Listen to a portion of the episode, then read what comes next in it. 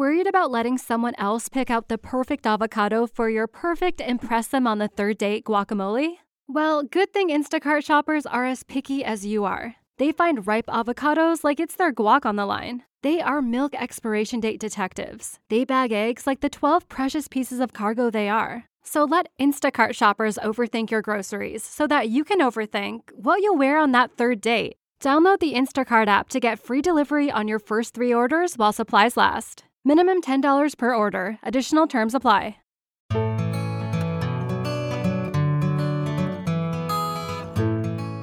Welcome back to another episode of Confessions of a Crappy Christian, a Misfit Media Network production. I am your host and resident crappy Christian, Blake, and every week I get to have the coolest conversations with incredible people about all the things most Christians are still not sure we're allowed to talk about. So, if you've been looking for a place to land with all your crap, and for someone to just be honest about what it looks like to walk through this Christian life, well, you've come to the right place. Pull up a seat pop in your headphones and tune out your kids, and come hang out with me and a guest for the authentic conversations that you have been looking for.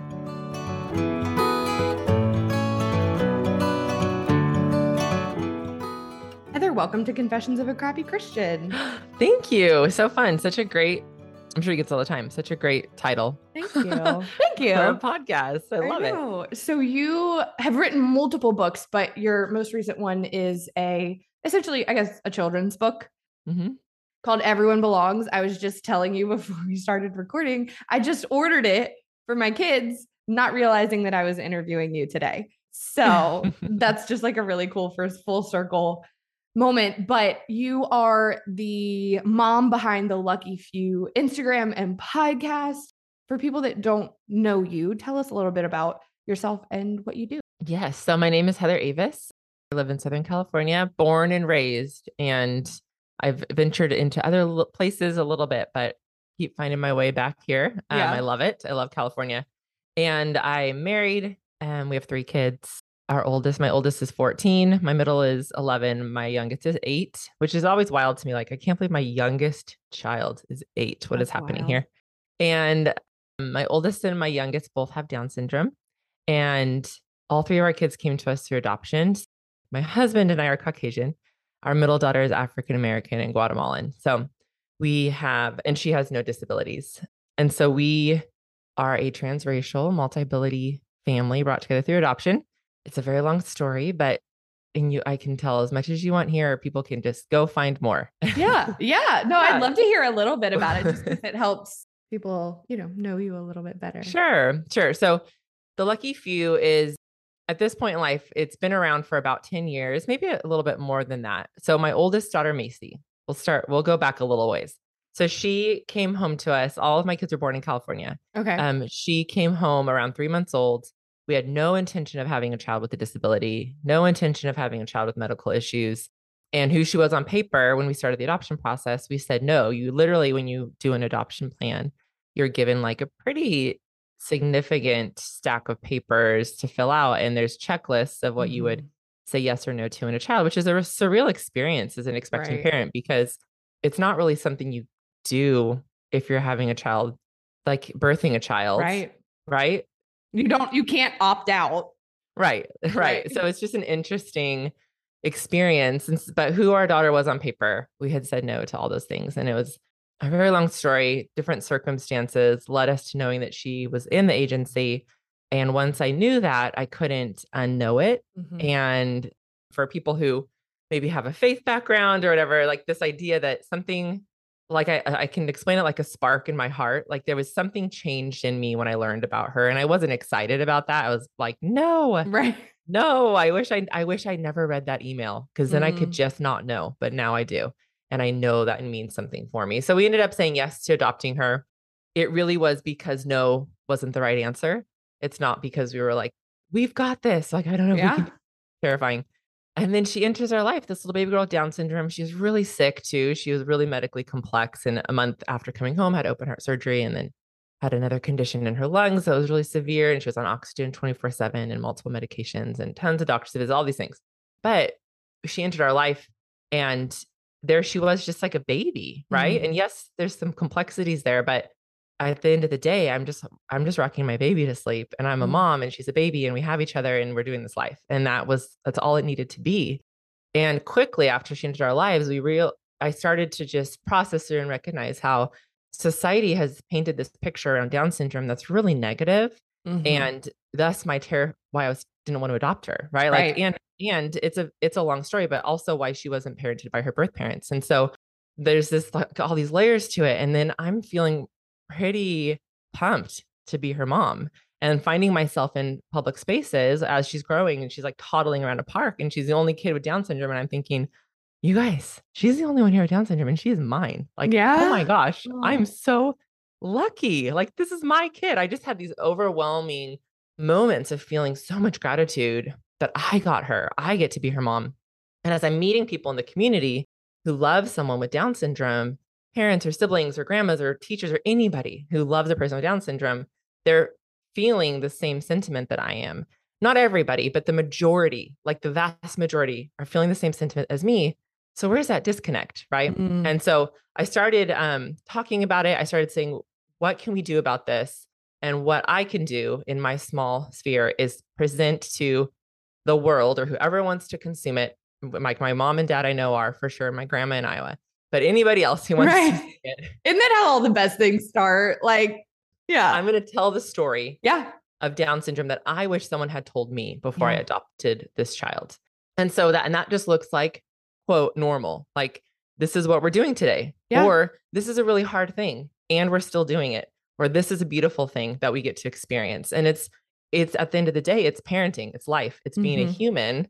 And there's some different complexities, but as there are with all humans, right? Yeah, exactly. It's just a different set. Exactly. So I started using on social media. This is all around the time that all social media is also being birthed. Right. My oldest is 14, right? So it's just coming into our world.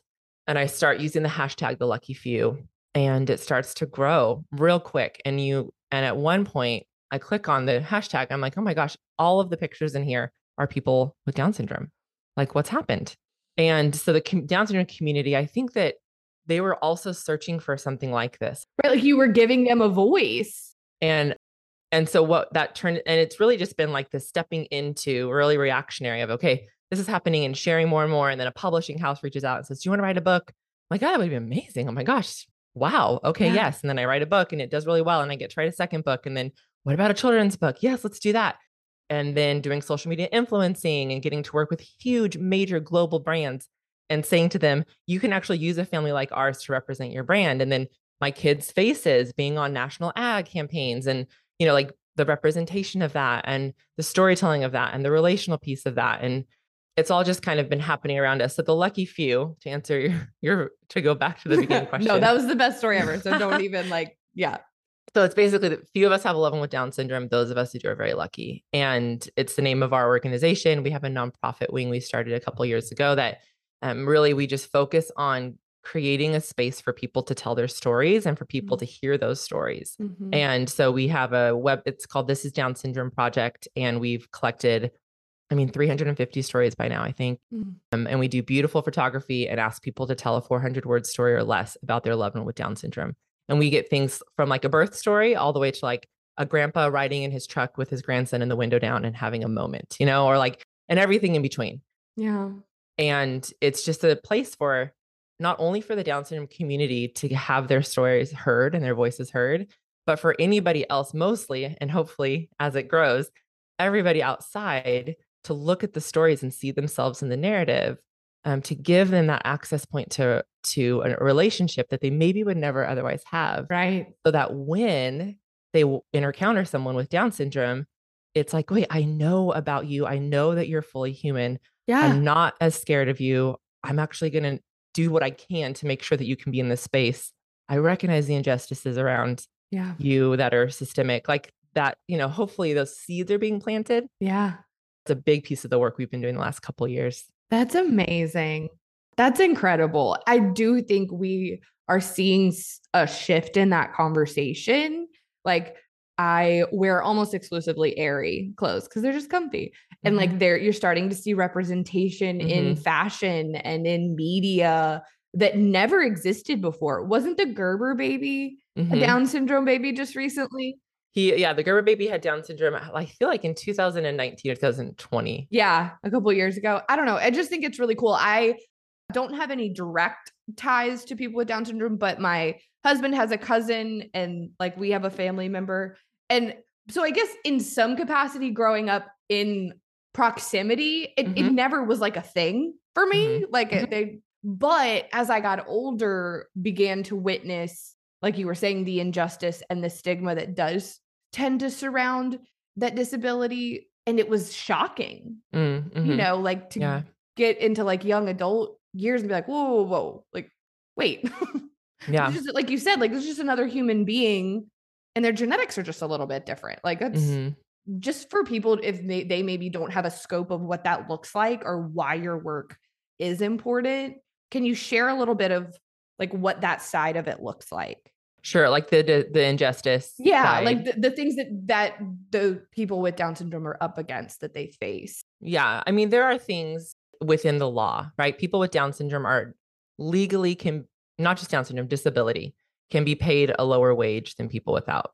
It's really hard for people with disabilities to get married, legally get married because of the financial pieces that exist in the way that they're there, that it mm. actually is harmful for them financially to get married than to not. So it's like discrimination in that regard. There's literally just like absolute discrimination happening in our culture systemically for disabled people. Yeah, systemically. And I think and then and then I have my own experiences. But what has happened is, I think, is we have a a society built on this idea of ableism. Um, so ableism meaning that non-disabled people have a easier time in life, right? Like right. we have systems built for non-disabled people and not for disabled people. We have built into our society and our thinking ideas that non or that disabled people are less than right. and seen that way, treated that way, systems built that way. Yeah, they're like dead weight.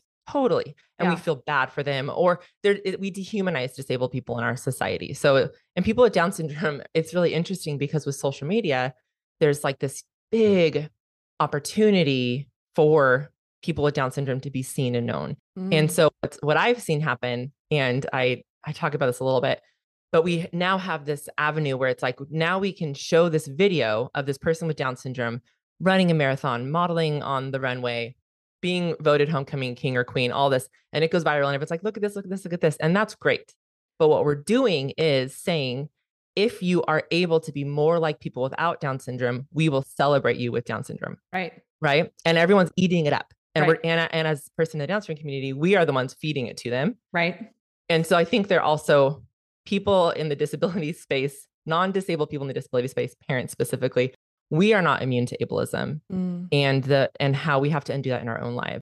So that's like foundationally what's happening in our society. It's there. And what that looks like day in and day out. I mean, oh gosh, I could just tell story after story of my mm-hmm. kids with Down syndrome stepping into a space and honestly, the expectation on them is to bend and flex and be more like their peers without Down syndrome. Right. And the expectation is you get to work twice as hard to be seen as half as less. That's what mm. we're trying to get to do here. Or in some cases, like 10 times as hard to be seen as half as much. Yeah, there's a dehumanizing that yeah. happens when they step into a space, even with the best intentions in mind. Right.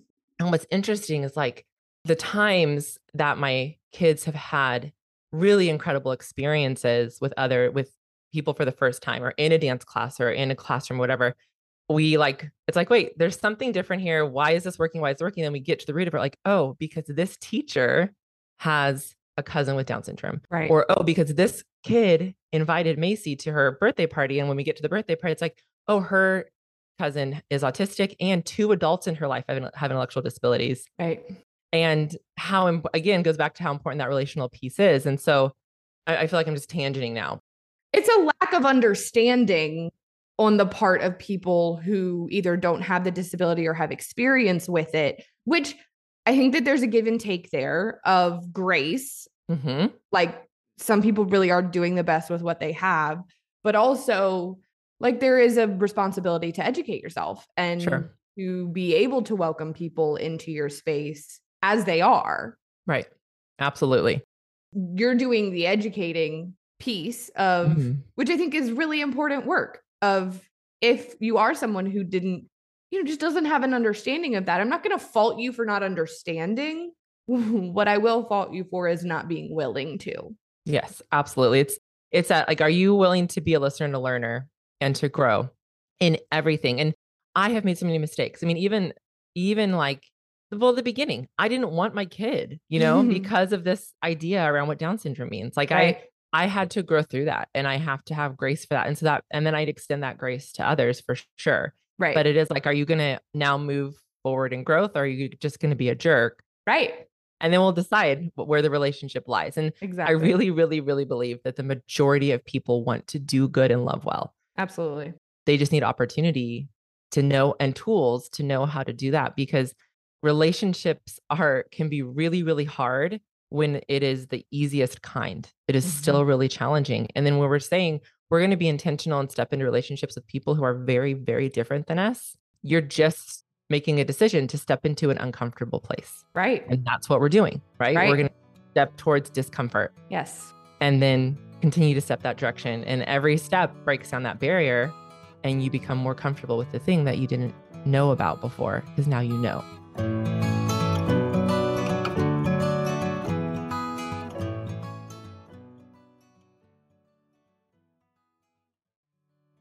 Worried about letting someone else pick out the perfect avocado for your perfect impress them on the third date guacamole? Well, good thing Instacart shoppers are as picky as you are. They find ripe avocados like it's their guac on the line. They are milk expiration date detectives. They bag eggs like the 12 precious pieces of cargo they are. So let Instacart shoppers overthink your groceries so that you can overthink what you'll wear on that third date. Download the Instacart app to get free delivery on your first three orders while supplies last. Minimum $10 per order. Additional terms apply. Yeah, that's like the mantra behind like everything that I do is freedom is on the other side of what makes you uncomfortable. Mm, we have to be willing to step into and through the discomfort in you know specifically in this example to experience the fullness of like oh my gosh people with down syndrome are the best. They're great. The they're great humans. best. The actual best. They for sure give the best hugs i've ever gotten in my life but they're like so genuine and like wonderful and pure. And so it's like maybe you're a little bit uncomfortable but i promise if you push through that like look at what's on the other side. Yeah. And you you had to do that in essence when you thought it was something that you didn't wanted and you pushed through that and like look at how you know now you consider yourself lucky for having walked through that discomfort. Yeah yeah and i think too with people with down syndrome and with all people it's like there that idea that a group of people is not a monolith and that's right. also something we're up against too right? Like this is each person's an individual and their syndrome has some lines like that that are similar. There's a similar line for a lot of people with Down syndrome. And the thing that I've like, I could try to put my finger on it, and what I feel has been the most common for the majority of people I know with Down syndrome is this lack of inhibition, where they say, "I'm going to show up in a space as I am." But even more beautiful than that, I'm going to see you as you are. Yes. And I'm going to be good with it. Yeah. Or not, or be like, I'm actually not cool with who you are. I'm, you're going to know. You're going to know how I feel in a way that there's not ego there. Yes. You know, it's not like this ego that we all try to hold on to, a lot of us without Down syndrome or intellectual disability. So I find that people with Down syndrome, for me and my kids, obviously, especially, it's been an invitation to step into that because if you look in our world and i we can point to different things we can blame for this i think social media is towards the top of the list mm-hmm. people are striving to be something other than who they are yeah they're desperate for it Mm-hmm. And it and then you're like, I'm gonna do these five things because this person who is this motivational speaker said do these five things, and then I'm gonna do that, and then I'm gonna be great. And then mm-hmm. you've done the five things, and you're like, oh wait, there's five more things, and I'm miserable. I'm miserable. We are miserable. We are miserable. And then I've got my daughter Macy, who is like stepping into each space as she is and yeah. saying to me, as you are is good. Mm. And I have found that by having relationships with people in the disability space and people with like people with Down syndrome, it's been an invitation into stepping into seeing intrinsic value and worth in them, yeah. which then reflects back on me. Yeah. And then I get to sit in the space and be like, wait a second. Okay, if I'm going to be challenged to say who you are is good and enough with Down syndrome, mm-hmm. who you are is good and enough, then I get to be good and enough. Yeah. Oh my gosh. Is there anything more that we want than to no. walk into a space and be like, people here love me for me? Mm-hmm. That's amazing. What's the kicker or the irony is we don't see the invitation to that or we don't know to step to it because it's unfamiliar. Mm-hmm. Right. Yeah. And so then we shy away from it instead. Right. It's uncomfortable. Yeah. Right. Exactly. Right. So I want to talk about everyone belongs because that very much goes with exactly what we're talking about. From what I understand from my Amazon order that I just recently placed, is that it's it's encouraging kids to like make other people feel welcome who might not feel welcome. Yeah. Yeah. I mean, I've had people say since the book came out, like this this is going to be such a great book for my friends who have kids with disabilities. I'm like, it will because that represents they're going to see themselves in the story. But this book is for your kids, right? Like yeah. this book is for the rest of the kids because um, it's a story of sisters named Macy and True, who are my girls, and they go to put on a show, and which is also something that's very on brand for them. Yeah. And as they go to put on a show, they go to, to a public park and they're doing their own thing, and kids walk up wondering if they can be a part of the show. And there's a character Lamar, and he uses a device to speak. There's a character Nova, and she's blind there's a character Shep, and he uses a wheelchair. I'm giving the story away here, but it's 20 pages, so it's, it's not, fine. I mean, yeah, you read it right, and you get to the end of the book, and and every and more kids come up and they're wondering like, can I be a part of this show? And there's a couple of lines. Like one line is truly looks at the crowd and says, um, "We're so happy you're here. You're in the right place." Mm. It makes me cry because that's all we want, right? As people, is to walk Stop. in a room and have it, the people in the room be like, "We're so happy you're here." Like when I think about my kids going to dance class in school and church, we want this as humans. Yeah. To walk in the room and it, everyone in the room is like, oh my gosh, I'm so happy you're here. You're in the right place. Yeah. What can we do together? So that is one of my favorite lines. And then there's no ramp to the stage. So how can Shep be a part of the play? Yeah. And True, the character True has this great line where she says, the space is the problem, not the way you get around, Ooh. which also makes me cry. And then they have to adjust. And so it's this invitation for our kids and for us as parents. It's an invitation to like say, there's different people, different disabilities that are physical. So it opens up conversations with our kids yeah. like what what is this? What is this? I think it's important for us raising kids to let them ask questions and to not shame them for their curiosities. Yes. Um, and we may feel uncomfortable and shame about it but no let's ask the question right? Mm-hmm. and let's address it at home where you can say all the things without embar- making someone in public feel embarrassed for who they are. Yeah. And maybe you will still do that and then we say hey we we make mistakes let's apologize and keep moving forward right like mm-hmm. this is mm-hmm. what we do this is how we live. This is who we are. Yeah.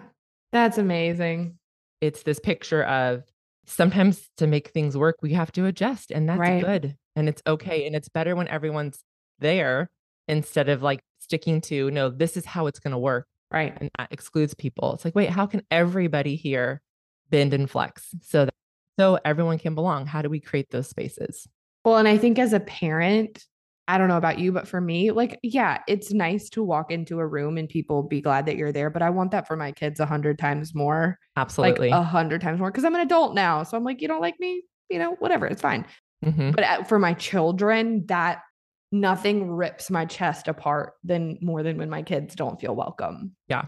Or not even just welcome, but like wanted in a yes. space. Yes. And so, you know, how do we, disability or not, like, how do we raise children who that is their heart mm-hmm. and their their motivation is like you said you not being able to get on the stage isn't your problem it's the stage's problem. Right. That like oh my gosh like that's how you want your kids to see the world right? Not like right. uh shep can't get on the stage that's annoying. Like no the stage is dumb not shep. Yeah and i think even even that idea of like hey the things that are hard for you in this environment right just as you are is who is who we want here, just like you are. And again, it's not like, well, what about growing what about learning? This is how we grow and learn. Exactly. That we feel safe to step into a space. We feel that sense of belonging, and then it just happens, right? Like we get right. to learn and grow from each other when we feel like we belong in a space. And so, yeah, my hope is that this book is a tool for parents. Right. They can use it on our website, heatheravis.com. There's an education kit that teachers can print, parents can print, church leaders can print. That's 12 pages of like questions and and oh, yeah. activities for kids to do to help spark conversations around di- belonging and differences. And it's really really beautiful. I encourage parents to use that. But yeah like how do we change it? It starts with us. Our kids are watching us right? Like our kids are watching everything we're doing. And then we get to take a book like this and have these conversations and say do you know anybody can you think of anybody who's mm-hmm. like one of mm-hmm. these characters and it's like well, maybe in the class in the corner at my school. Right. It's like, yeah. What could we do? Like, how would you feel about walking up to that kid there who maybe doesn't speak the way you're used to or act the way you're used to? Like, does that make you feel uncomfortable? Yeah, it does. Yeah, me too. Yeah. So what let's talk about that. How do we get past that? And like can you see the intrinsic value and worth in them? Like God loves them so much just as they are. Yeah. And I do too. And we do too. So what do we do? Right. Yeah. And helping our kids do that. And then they do it. And then they're like, that was hard. And then the, the person yelled at me and I didn't know what they said. And I got so nervous. Yeah. Oh my gosh, it's totally nerve wracking. Yeah. Let's try let's try it a different way. Let's try again. Yeah.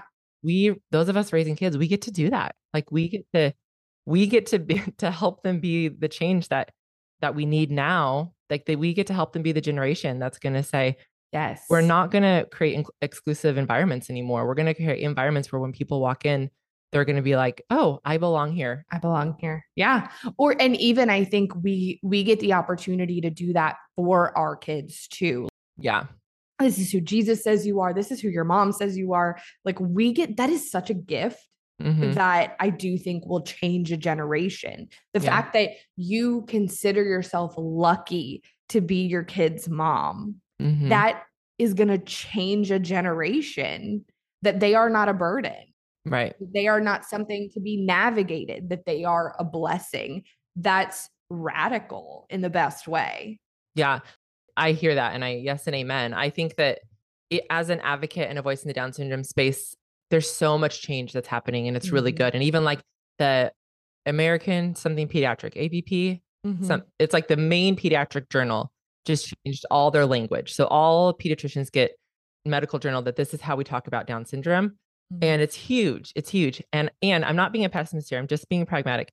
It's not going to affect my kids because it's it, this sounds terrible, but it's too late. Society yeah. has decided who they are for their life. However, maybe not the next generation, maybe not the next, but eventually, right? We're going to keep doing this work. And eventually, yeah, all of our kids are going to be reading a book like Everyone Belongs in preschool. And this is foundational in their lives. And then they're going to be in classrooms with people with disabilities because they're not going to be shoved in the corner. Yeah. And they're going to be at church with people with disabilities or all kinds of people, right? And then when they get to be an adult, this is just how we do life. Yeah. This is what we do. Yeah. And like that's what obviously in heaven we'll be in perfect bodies, but that's what heaven on earth looks like.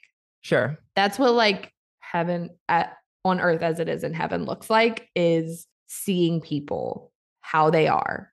No tweaks, no this would be better. I'm going to see you how you are. Obviously like that's putting aside like sanctification and whatever. You know, that's not what I mean. But like the way that they show up is okay. And I do I agree with you. I think that we're seeing I do think we're seeing shifts in that yeah. in the down syndrome community in the mental health community like yeah. in all of it.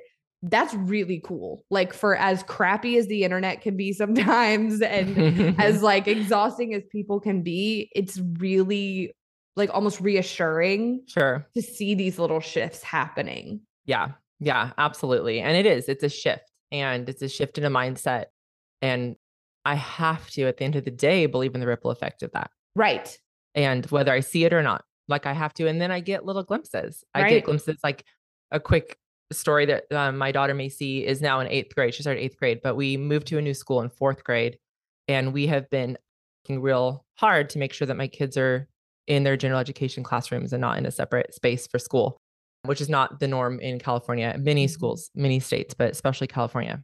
And so we get to this school, this like, no one here's ever done this before. Yeah, we've never done fourth grade like this before either let's make it work. And it was hard. It was a hard year, but with people on a team who are, yes, let's make it work. And we brought on to the team this woman who is an inclusion specialist and it's her first year. And I'm like, oh, so you have no training. Okay, okay.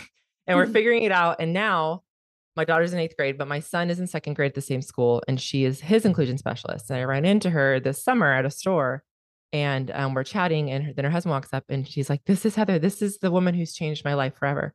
And I'm like, Well, hold on here. And she's like, No, working with Macy that year has changed everything for me forever. She's like, there's nobody that I don't tell about them. There's no sa- space I walk into where I'm not like, people need to be here. Like everyone with Down syndrome deserves to be everywhere. And she's like, I am working towards an educational world where every classroom is an inclusive classroom. Yeah. And I never would have done that without Macy. Right. And so it's like, okay, let's keep going. But that's how change happens. Like, I think it's so easy to think like I'm just one person. I can't like the ripple effects off of the the efforts that I make aren't going to be that big. You don't know that. Right. You don't know that. Yeah. You change someone else's life. That person is a part of changing an educational system. Like, and I think that's why God just asks us to show up. Mm-hmm. Like, show up and walk in the gifts that He's given you and to do the good works that He's prepared in advance for you and like trust Him with the rest of it. Yeah, absolutely. And I think even hearing you say that, I love that because I what I've learned and my feelings about even like the gifts that God's given you and theologically what that means for disability. We don't have a lot to go off of. And what we do have is tainted by this idea of ableism. And what if we look at disabled people as made in the image of God with a mm. disability, right? Mm. Like not a something to be prayed away and cured. Like, no, when God made my kids with Down syndrome, he added an extra chromosome to every cell in their body on purpose. He's not like, whoops, that one got away. Exactly. It's, this is who God created them to be, bearing the image of God. So if we step into spaces like around people who make us uncomfortable, it's like, okay, and as they are, they're an image bearer of God because they right. were created by a good God who loves them very much. Right. Well, and that that's biblical. Like the body, not everybody's going to be a hand, yeah. not everybody's going to be an elbow. Like why do we need everybody to be ahead? right. Yeah, yeah. you know, like because we, you know, we covered this earlier. Like there are ways, you know, talking about like kind of they how people with down syndrome tend to kind of put their inhibitions aside like that's that's an image of god mm-hmm. that that you're going to see exemplified in them and you get to like learn from like you were talking about like that's incredible totally and even on that like that bible verse i think that there was a time that i thought and i think the church really leans this way like big c church if people mm-hmm. i don't know people understand what i mean but it's like well if this part of the body is sick like we're not just going to cut it off and ignore it we're going to help it and i think people see that i was like oh this is a disabled per- person i'm like no i don't think that we're thinking big enough i mm. like i think our understanding is also coming from these societal ideas that are harmful that aren't the heart of god mm-hmm. so even in the way that i approach like what god says about who people are yeah it's been radically shifted for me because i'm not going to look at my disabled friends and be like man you poor thing right like that's not what i'm doing and I have disabled friends who would do like who are wheelchair users who really do want to walk, you know, and yeah. it's inhibiting that they don't. And I have friends who don't. And they're like, who I am is awesome. And my chair is a part of me. And I love my chair and I love my body. And I love who I am in this world. And it's not me who's the problem, it's the space. Mm-hmm. The world doesn't accept me for me. The world doesn't let me be who I am. I'm great. It's not, I feel like let's just like God be God and will and love and love people well. Amen. I mean, that's the whole podcast episode, right? Right. Like God be God and love people well. We're not asking a whole lot. Like just yeah. don't be a jerk, right? well, this book is out. Uh, Everyone belongs, and where the lucky few. That's where you are, like on Instagram and social media, correct? Right on Instagram. On Instagram, the Lucky Few official. Online, you can go to luckyfew.com or heatheravis.com. It all will link back to each other. And yeah, the book is called Everyone Belongs. You can get it anywhere you would buy your books. Awesome, Heather. Thank you so much. Oh my gosh, thank you. This is a great conversation. Thanks for having me.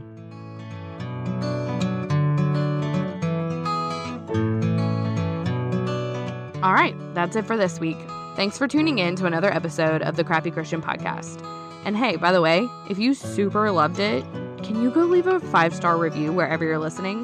That'd be awesome. All right, see you next week.